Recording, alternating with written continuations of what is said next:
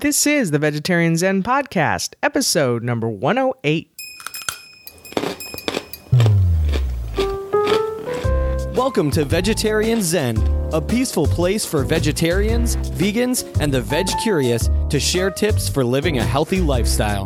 Now sit back, relax, and prepare to get your veg on.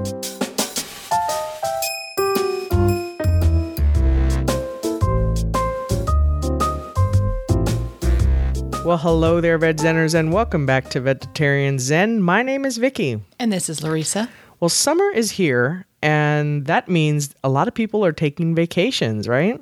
Right. Well, we are at the end of July, a short one. Yes, a short one. Yeah. And so while travel is fun for us, it also, unfortunately, does take a toll on the environment in some pretty significant ways.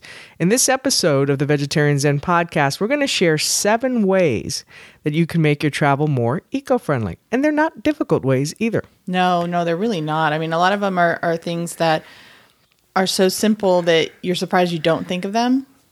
Yeah. And when we were going over this too, I was like, duh. And yet it's things that we don't always do ourselves. Yeah. So this was a good reminder for us as well. Right. All right. But first, we have a new rating. We do. So today's rating is from Lisa W. NJ. So I think that's probably Lisa W. in New Jersey. And she says, get your veg on. And she says, congratulations on breaking over the 100 mark. Great achievement and kudos for all you are doing to help educate the community. Your podcast is informative, entertaining, and easily relatable for all types of people. Quick story. My boyfriend and I picked up our first CSA share of this season this week. Back at home, I was happily storing all my lovely produce in veggie bags, prepping dinner and tomorrow's lunch, etc. He comes in and asks if I'm vegging out, and my instant reply was, no, I'm getting my veg on. Thanks for keeping it real.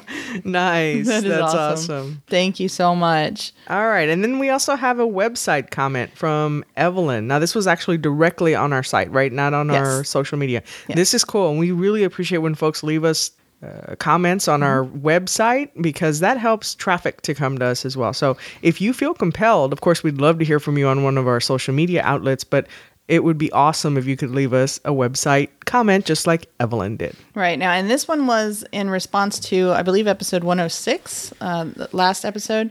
So what Evelyn said was, and I really wanted to share this with Evelyn's permission, of course, because she makes a really good point here. So she said, love the episode and love the podcast. I did want to mention that while it is fun to secretly give meat eaters vegan food and prove to them that vegan food is delicious too, I think that it's important to be wary of people's food allergies, especially when a lot of vegan treats are made with cashews. Not labeling these food items could be dangerous when someone thinks they're getting Cool Whip when it is actually vegan cashew cream. I'm just extra sensitive to food allergy awareness because it runs in my family. Thanks for another wonderful podcast, ladies. You guys make my internship as a photo retoucher, 8+ hours of sitting at Photoshop, fun. That's a great point, Evelyn, and thank you for that. And we did stress the importance of saying, what things have in it. But I think that it is really important to call out like things that can be deceptive, like whipped cream. That's a really, really good point. So thank you. Yes, we really appreciate that. Pointing that out. Okay, I think we are. Oh, we have an upcoming event, right? Yeah, on July 16th. I thought this was fun. So July 16th, this coming Thursday, is National Cherry Day. And, cherries, we're seeing lots of cherries in the stores right now. It's cherry season. And so there are just so many awesome desserts that you can make with cherries and even put them in salads and all kinds of stuff. So I thought it would be fun. I love them in smoothies with cacao. Yeah. And you can make like a chocolate cherry type of smoothie. Very, very good. One other thing we wanted to mention is with respect to another podcast we had that just came out. And the podcast is called Productivity Power Up. Now, this is your baby. This is my baby because I am a productivity coach. I do a lot of that at work, and it's something I'm very passionate about. It was kind of a side gig for a while, and it's really been picking up quite a bit. I've been doing a lot of coachings and stuff, so I really enjoy that. We are about, what are we recording today? 6? Episode 6? Right. Yeah. Right. And this is really just, the podcast is really about practical tips to help you be more productive. So for example, one of the outlines I'm putting together today is on brain foods, foods that can help, slowly release glucose into your brain so you're not getting this glucose rush like from a donut, and how that impacts your productivity. We also did it on task lists. Inbox zero. Inbox zero, which is a big thing that a lot of people strive to get their inboxes to zero. They think it's impossible, but I give you a few quick tips to get you there. So things like that. Just wanted to give a real quick plug if you're interested in checking it out. You can check out the website at productivitypowerup.com. Right. And then it's also on iTunes and Stitcher. So if you'd like to subscribe and leave a rating and review, if you enjoy the podcast, we'd really appreciate it. It'll help us get up there in iTunes. Yeah, that's a good point, because even if you don't have time to listen to it right now, it just going out there and hitting subscribe would do really well for us, because that helps iTunes kind of bump us up a little bit. All right, so are we ready to move into our main topic? Definitely. All right, before we do that, let's define what sustainability means, so that way we're just all on the same page. Okay, so we're talking about sustainable travel. So sustainability, according to the EPA, that's the Environmental Protection Agency, sustainability creates and maintains the conditions under which humans and nature can exist in productive harmony that permit fulfilling the social, economic, and other requirements of present and future generations. So basically that's taking care of the environment and ensuring that it will keep producing the natural resources that we need. Yeah, that future generations are going to get to enjoy the same things that we get to enjoy today, right? Right, and that we're trying not to destroy everything, which we're doing a pretty good job of. Don't mess with nature. That's pretty much what it's saying. Right. Okay, so let's talk about this concept of a carbon footprint, because until we started getting into this podcast and really researching some of this stuff, I had no clue. And I would see this like in the cafe, because our cafe at work is really good about thinking about how to be more sustainable. Mm-hmm. And we have our own garden at work, which is really cool for a big corporation. You don't really hear that a lot. So we're very aware of that type of thing. But when I would hear this term carbon footprint, I had no idea what it meant. So let's talk about what that means. All right. So basically what a carbon footprint is the sum of all the emissions of carbon dioxide, which were induced by your activities, so a person's activities in a given time frame, and that time frame is usually calculated as a year. So to figure out your carbon footprint, there are lots of calculators out there online. The EPA has just a basic one, and I did this one when I was doing the research for this outline. It's like a quiz. And so I took this quiz, and this is just a basic one that tells you, that bases your carbon footprint on your home. So like your energy usage, your car, but this one doesn't go into the detail that some of them do, where it asks you a whole bunch of questions about what type of food you eat, where you buy your food, and things like that. So this one is just based more on your energy consumption. Yeah, I asked Larissa about that when we were kind of running through the outline, because our carbon footprint came back a little bit higher than the national average, which surprised me because, well, we're pretty good about certain things, but I had recently read something else that said that vegans and vegetarians typically have a smaller carbon footprint than people who eat meat, because meat production tends to utilize more natural resources. So I was kind of surprised by that, but then Larissa said, well, there's different types of these calculators out there. Some are more comprehensive than others. The one that she took for the purposes of this podcast was just for home. Right. So it didn't really get into the eating and all that. Right. And I'll have to look up the other one that I've taken in the past. So I'll link to several different calculators. But what's cool about the EPA one, and I think most of them do this, is that they give you suggestions for ways to reduce your carbon footprint based on the responses that you give to the quiz answers. That's good, because I would be like, I don't want a big footprint. Right. So one of the things, for example, just quickly, one of the things that told me is that, we could reduce our carbon footprint by replacing our windows, because right now we just have the single pane windows. So if we replace them with double pane windows, that would lower our energy costs, and that would reduce our carbon footprint. I will say that I think replacing our air conditioning, which we did, our bill went down way down. Now, granted, it is a little bit cooler in San Antonio this year because of all the rain we've gotten, but typically we're really high up there. I compared this since we got it replaced. I compared it to the same months as last year, and it's a big difference. It's at least a $50 a month difference. Yeah, that's a pretty good difference. So let's talk about some of the ways that human travel negatively impacts the environment. All right, sir. All right. So first of all, air travel has a huge carbon footprint. So just to give you an example, one round trip flight from New York to Europe or New York to San Francisco creates a warming effect equivalent to 4,000 to 6,000 pounds of carbon dioxide per person, which is a lot. And I'm going to go back up to what our carbon footprint was. So ours was 35,821 pounds of CO2 per year. The national average is 33,261. So then if you think about 4,000 to 6,000 pounds of carbon dioxide just for one flight.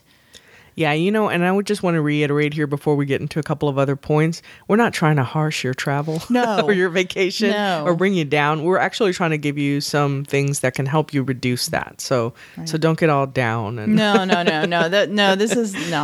turn it off. Don't turn us off. Lift your chin up. All right. So we talked about air travel. Another way that human travel negatively impacts our environment is that, a lot of times people want to go to these exotic places where the ecosystem is already very fragile. And so when there's a lot of human tourism to these areas, it just creates more damage. So things like coral reefs, areas that are experiencing soil or sand erosion, and places that are home to endangered species of animals and plants. So when we go there, it just kind of boosts that damage. Yeah, and needless to say, I know when we've been to places like Hawaii, and when I go Aruba, when I've gone snorkeling, because you don't like to go under the water, but when I've gone snorkeling, they always tell you stay away from that kind of stuff because, well, first of all, things live in there. But the other thing is they don't want you damaging their natural resources. Right. So exactly, yeah. And then another thing that a lot of people don't think of, and I didn't even really consider this either, is that smaller, less developed regions of the world often don't have the same sanitation, disposal, and recycling programs that we do, or that, more developed areas do. So that when we travel to those areas, we burden them with our trash. And oftentimes, since they don't have the disposal resources or programs, a lot of that trash, when if you go to a small village in Mexico and you see a trash can and you throw your trash in there, your plastic and whatever you throw in there, you think, oh, it's a trash can, it's going to go to a disposal place, right? No, a lot of times it ends up in fields and waterways. I was going to say, or oceans, or things like that. Yes, yeah. Exactly. So you want to be really careful of that. Also, a large amount of visitors to any area at one time does burden the environment. So one thing to do is to consider planning during the off-season, not to mention it's actually pretty cool to go someplace on the off-season because the wait times are so much smaller. Remember when we went to Hawaii in October one year, and it was in between their seasons. So apparently they had just ended the busy kind of summer going into fall. And then Christmas apparently gets really busy too. Mm-hmm. So we were on this boat that was supposed to have at least 100 people on it. Yeah. And there was only 13. Yeah. It was really cool. It was awesome. Because they had everything else out. I mean, they had the big buffet and they had everything out there, but we had the luxury of being able to not have to fight for things. Yeah. We did the same thing for Cape Cod. We went in October. Yeah. Yeah, that's right. And it was just so nice. I mean, some of the places were closed down because it was not tourist season, but it was so nice. You really get to enjoy the place. So not only are you doing good by the environment, you're also enjoying yourself a little bit more. All right. So let's get into our 7 eco-friendly travel tips. So what can we do to make our travels nicer to the environment? All right. So tip number 1, and this is probably when I was reading this, I was like, duh, but it's one of those things that you might not easily think about either. So it's seek out eco-friendly hotels. Now, you might say, how do hotels strive to be more eco-friendly? Well, you might notice those little signs up on their bathrooms that say, help us to reduce water by keeping your towels up on the rack, and we know not to take those. Let us know if you don't want your linens washed while you're here. It's funny because when I first saw it, I was like, oh, I want my linens washed. But then I was like, wait a minute. We don't wash our linens every day at home. Right, exactly. I know. I just changed the sheets, but I mean, that's a once a week thing, right? Yeah, right. So it's good that they put that. It does it saves water, and it reduces the use of cleaners too. Mm-hmm. Right. And a lot of them have that, where you can put the sign out that says, don't clean the room. Yeah. You know, and I mean, really, if you think about it, if they clean the room every day, it's just like cleaning your house. I mean, we don't clean our entire house every day. You know, we do little things here and there, but if we're not even, when you're in a hotel, you're not even in your room that much. So really, how dirty did you get it in 24 hours? Right. You know, so there's less cleaners. And then if you need more towels, you can always call the front desk.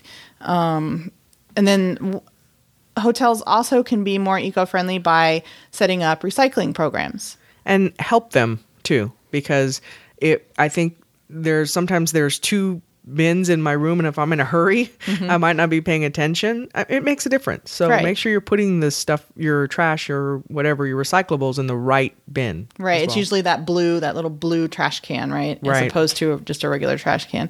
So also their hotels can use what we use, which are the non-toxic cleaning supplies. And they can also, now this is a big one. There's something called the LEED program. That's the Leadership in Energy and Environmental Design, right? And that is for construction. So hotel chains, a lot of them are starting now to ensure that the construction of the new hotels that they're building and remodeling of existing ones are done to meet the LEED standards. So that means that they're using sustainable materials, eco-friendly materials, things to reduce the use of the amount of energy that the building will use and things like that. Yeah, and hotels can also be more eco-friendly by serving organic shade-grown coffee and sourcing local fresh organic foods as much as possible for their restaurants. So it's really good. Again, we vote with our dollars when we notice these types of things, or even leave them kudos in your checkout, feedback, whatever type of surveys. Really like to see this, really like that you did this. I think that really goes a long way, and they recognize that feedback, because I think, okay, good, people are paying attention, because if people don't care, it might be more cost effective for them to not do those things. Exactly. So to find eco-friendly hotels, I mean, if you have a hotel that you like to stay at, then definitely you can go to their website. You can look on their about page for, because if hotels are eco-friendly, they're going to want to let people know about it. So usually on their homepage or on their about page, they'll have like the little certifications, and we proudly serve organic coffee, and we do this and all the different things that they do to do that. But so you can go to their websites and look for that. There are also resources that specifically are geared toward listing these and kind of giving them props. So I will include those in the show notes so that you can just easily click on some of those. I know TripAdvisor has one. There are several other ones that make a special effort to go through and list those eco-friendly hotel chains. I want to give one bonus tip here, because we've done this and I think it is more eco-friendly, and that is using Airbnb. That if you haven't heard of this, there's a lot of, it's kind of like the Uber, but like Uber is to taxis. This is for hotels. And essentially what it is that people rent out their houses, apartments, condos, whatever, during certain times of the year, just very much like a hotel. So like Larissa and I just went to Corpus Christi for a few days, and we rented a condo on Airbnb. Now there's profiles set up, of course you have to be careful, you just like anywhere else, but they do a really good job of making sure that people are kind of vetted. Right. They do background checks, and they do background checks both ways. So they do it on the people who are renting out their places, and they also do it on when you sign up for Airbnb. Yeah, and so we rented this condo that was right on the Corpus Christi Channel. It was beautiful. And why I say it's eco-friendly is because the whole thing with the towels and the linens, I mean, they actually had a washer and dryer there, but you kind of control that, obviously. And then they had dishes there, cooking there. So we had water up. We could just refill, so all of that. So definitely, I think that was a very eco-friendly vacation we took that. Right. We did that in New York too. And it's just, and it's so nice because it lets you stay. You don't have to stay in a hotel that's kind of removed from stuff, and then you're right in the middle of wherever it is you want to be. Yeah, we've had really good luck with that, and I've had some friends that have used that as well. Very good luck with it. So it's definitely something to at least check out. Mm-hmm. All right, so tip number 2, eco-friendly travel tip number 2 is choose eco-friendly destinations. So according to Sustainable Travel International, international sustainable destinations reinvest the profits from their tourism activities in environmental conservation and historic restoration and preservation. Okay, so Aruba is one that we visited, and they're on track to becoming the world's first sustainable energy economy, and they hope to run on 100% sustainable energy by 2020. That's amazing. And yeah, when we went to Aruba back in 2004, 2005 something maybe, like that. And it was amazing. I mean, we didn't even need it. The island is so small, we didn't rent a car. We rented a Jeep for one day just to go out into the outback, but overall, we didn't rent a car. We just took a taxi from the airport, and everywhere else we walked or we took a boat. It was really cool. Yeah. And then Costa Rica is also regarded as a pioneer in environmental protection. And there is a website called Green Global Travel. This is a really cool website. I spent some time looking around on this site when I was doing the research for this episode. But it's a big site, and they have a destinations page that has just an incredible number of links to eco-friendly destinations. But then they also have pages that have just a ton of eco-friendly travel tips, news articles about the environment, articles about endangered species, just all kinds of interviews, with people from different places. It's just an amazing website. It's called Green Global Travel, and the links will be in the show notes. Okay, let's move on to travel tip number 3, which is educate yourself about the area you're going to be visiting. So you want to think about what are the ecological concerns that they're already facing, because you certainly don't want to add to those, right? Right. What local effort programs are in place to help mitigate these concerns, and how can you contribute while you were there? So not only do you not want to make things worse, but maybe there's something you can do to help out while you're there. Mm-hmm. And this is really good too, what we were talking about earlier about the recycling programs and trash programs and things like that. Look and see, does the country or the city you're going to have a recycling program in place? What do their bins look like? Because they might not be blue. I mean, I don't know. I'm sure they'll have the recycling symbol, but they might look different than ours. That's a good point. So you want to be able to recognize those easily. And then just what other types of things can you help with? All right. Eco-friendly travel tip number 4, conserve water and electricity. Right. This is another one where when I'm visiting for some reason, well, I'll say several years ago, I just didn't think about it. And I would leave things like lights on, the television on in the room, where I didn't do that at home because I think, well, I'm paying for that. But, you have to change your mindset to think you're still paying for that. I mean, in some way, right? The environment is paying for that AC that you leave on or the television that you're leaving on. And also taking quick showers. That's hard for me because I love showers. Mm-hmm. But you really don't want to, camping out in there can really use resources. Right, exactly. And, it's so funny that you mention that that cost gets passed on to the environment. Well, it also does kind of get passed on to us as well, because in the form of the hotel rates. That's a good point. Because if depending on if their electric bill is skyrocketed because everybody's leaving all their utilities on in the rooms, then of course they're going to have to pass that cost on. Yeah, this is just an example though, where I just didn't think about it, and I would just leave the TV on, and I would go to work, and I'm thinking now I turn up the AC because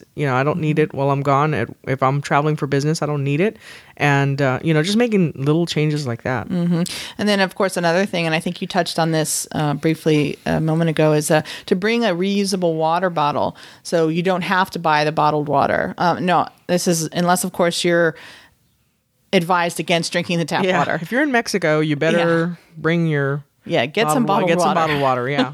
And that's different. That's something I do now, too. I used to just buy bottled water, and now, again, it was not something I really thought about. I thought, well, my company's paying for it or whatever, but now I'm like, well, wait a minute. There's other costs, though, involved, too. Mm-hmm. And we have the Camelback water bottles that we just pack in our luggage, and take with us, so we'll have those. Okay, so eco-friendly travel tip number 5 is to use local public transportation whenever possible. So you can find out ahead of time what types of public transportation are available where you'll be going.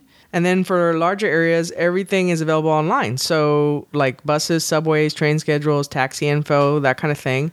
And so like when we went to New York, we did not rent a car because neither one of us was interested in driving in New York. No, I don't want to drive in New York City. But the other thing is, everything was really a subway ride away or a taxi. And that was actually kind of fun. And we got a ton of walking in. Yes. So it was really good for us too. And we were exhausted every day, but totally worth it. I mean, you know, where we stayed in Chelsea was 2 blocks. I mean, the furthest subway station was like, what, 2 blocks away? Yeah. You know, and it's for any line. I mean, 2 blocks in a different direction will take you to a different line. And then, like you said, also scope out the walking routes. You know, especially if you're staying in a smaller place, check out the walking routes. And something that I didn't put on here, rent a bicycle. If it's a smaller town, you know, a lot of these towns will have the bicycle rentals. Get one of those. And you can rent it for a day, just if you're going to be out doing stuff, or you can rent it for the whole time you're there. Yeah, now, if you do need to rent a car, here's another thing. And I consider this when I rent a car, but I didn't really think about it for environmental reasons. I'll just say that now. But now it does kind of impact that, is that either getting a hybrid if possible, or just a smaller car. Mm-hmm. Some people, when they go on business travel, they get like these big SUVs.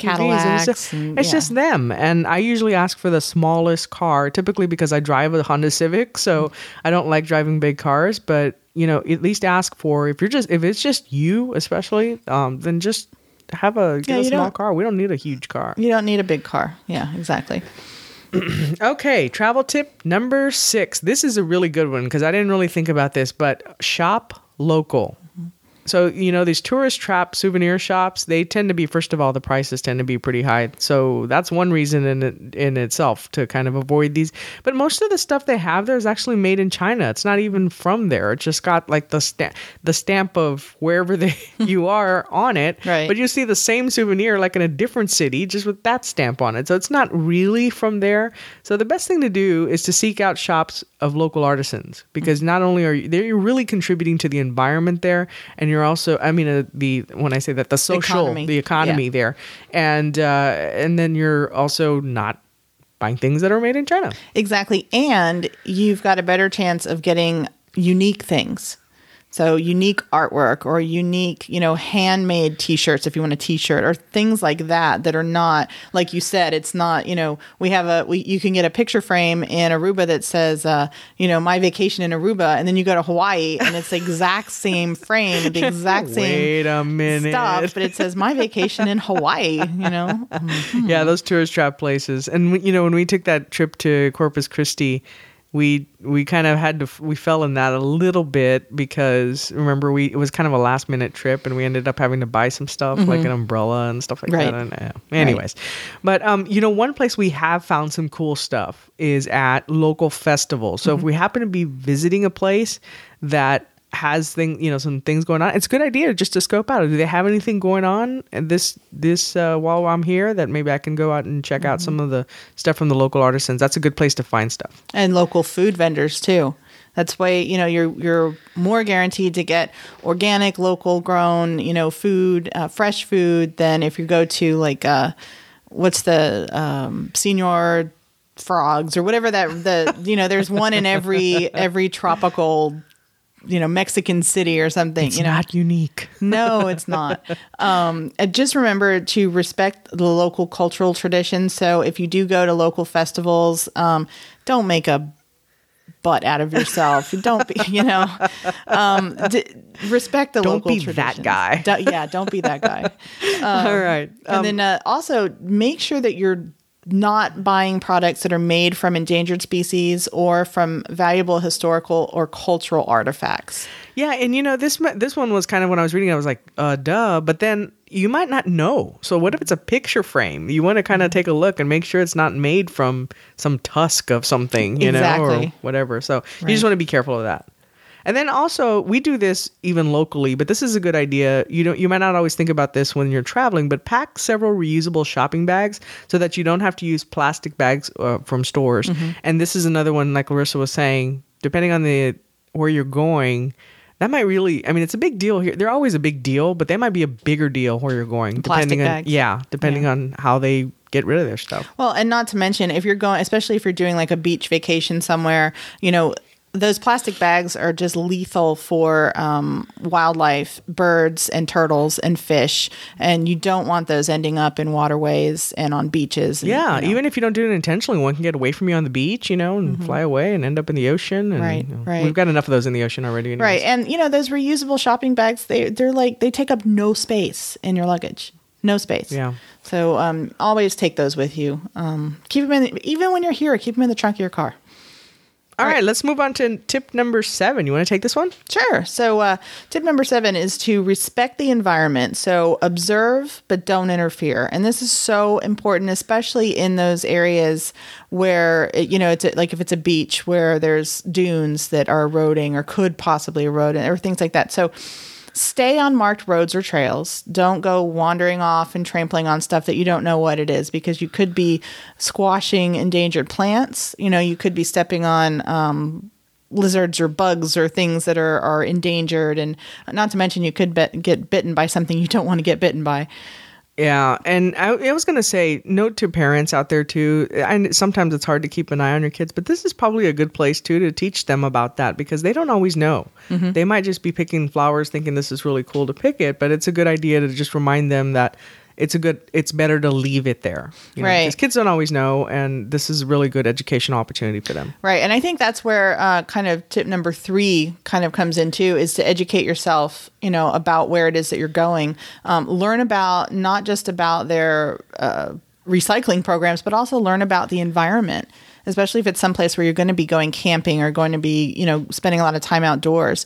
Learn about what are the native plants and trees and we don't have kids, but if we did, I'd imagine I'd like to educate them too, mm-hmm. and tell them this is where we're going. Now remember, be respectful of things. You don't pick things up. We mm-hmm. don't, you know, things that we don't do when we're right. There. And then, you know, of course, also with wildlife, watch quietly and from a distance. You don't want to be approaching, and you know, the Modern Family episode where they go to Australia comes to mind with Phil Dunphy. He got punched by that kangaroo, rightfully so. Yep. He went up to, a kangaroo in the wild. And he went up and just got nailed with a kangaroo right in the face. So yeah, you don't want to do that. Just watch from a distance, whether it's birds or animals or anything like that. Take binoculars with you. You know, I always have my binoculars with me for birds, but they come in handy for so many things.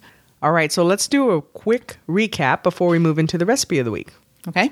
All right, so tip number 1 was seek out eco-friendly hotels. All right, tip number 2, choose eco-friendly destinations. Tip number 3 was educate yourself about the area you're going to be visiting. Number 4 was conserve water and electricity just like at home.